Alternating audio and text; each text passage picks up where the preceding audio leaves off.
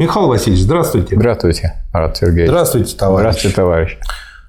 Важно ли перед изучением науки логики Гегеля изучить феноменологию духа того же автора?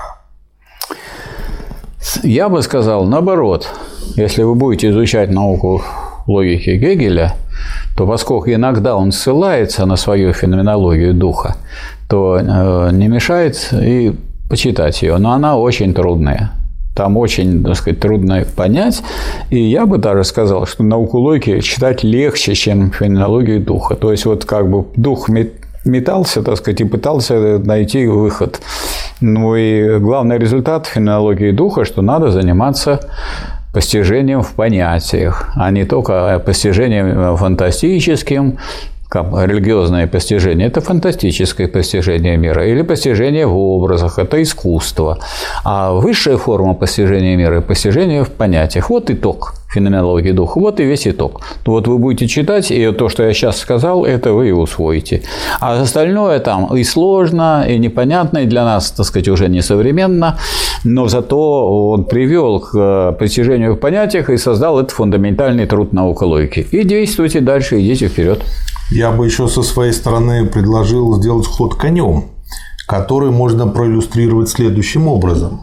Ну, все, кто был в каком-нибудь крупном маломальски городе, где есть метро, и хоть раз ездил в метро, а, помнит свой опыт, как он первый раз становится на эскалатор, или, может быть, даже сейчас есть эскалаторы в торговых центрах крупных, это достаточно необычно, но ты сразу понимаешь, что руку сюда, ногу туда встал, поехал и так же легко, в общем-то, спрыгнул. Да.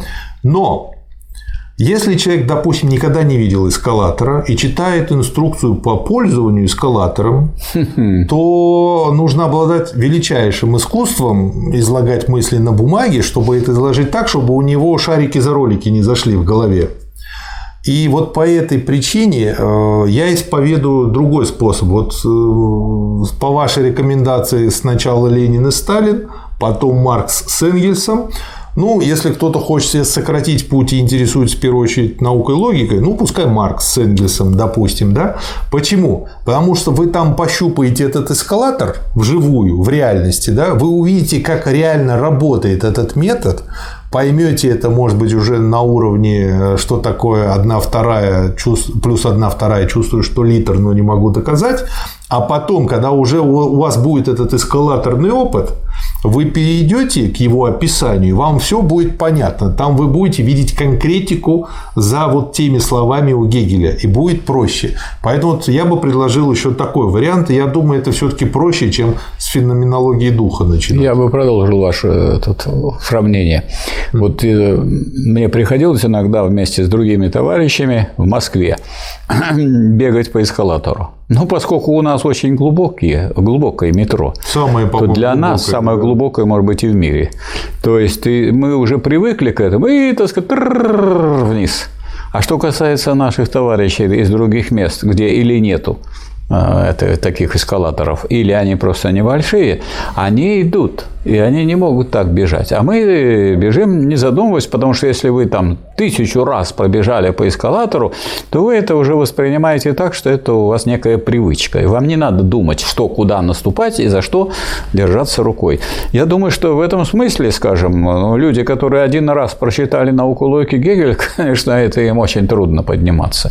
И они э, очень многого не понимают. Люди, которые два, три, четыре раза прочитали, они уже много чего поняли поняли, и они увидели, что там есть драгоценности. Но вот связи этих драгоценностей не будет. Но по мере того, как они изучают, они постепенно к этому привыкают. Потому что всякие сложные вещи, они сложены из простых.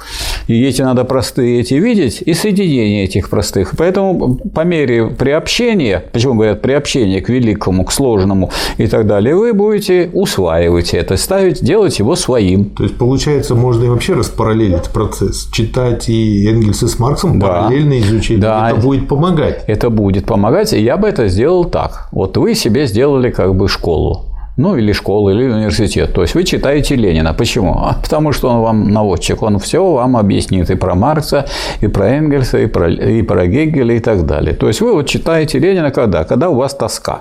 Потому что если у вас тоска, вот вы почитаете, Ленина всегда хорошее и почитаете, и вам станет стыдно, что у вас тоска, потому что человек, так сказать, в тюрьме просидел год, потом три года сидел, так сказать, находился в ссылке, потом вы за ним гонялись, он вынужден был ехать за границу, а у вас тоска.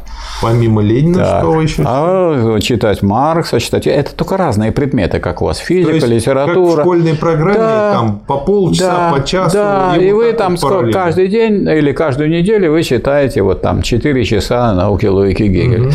И не надо заботиться о том, что вы не поняли. Ну, не поняли, читайте, идите дальше.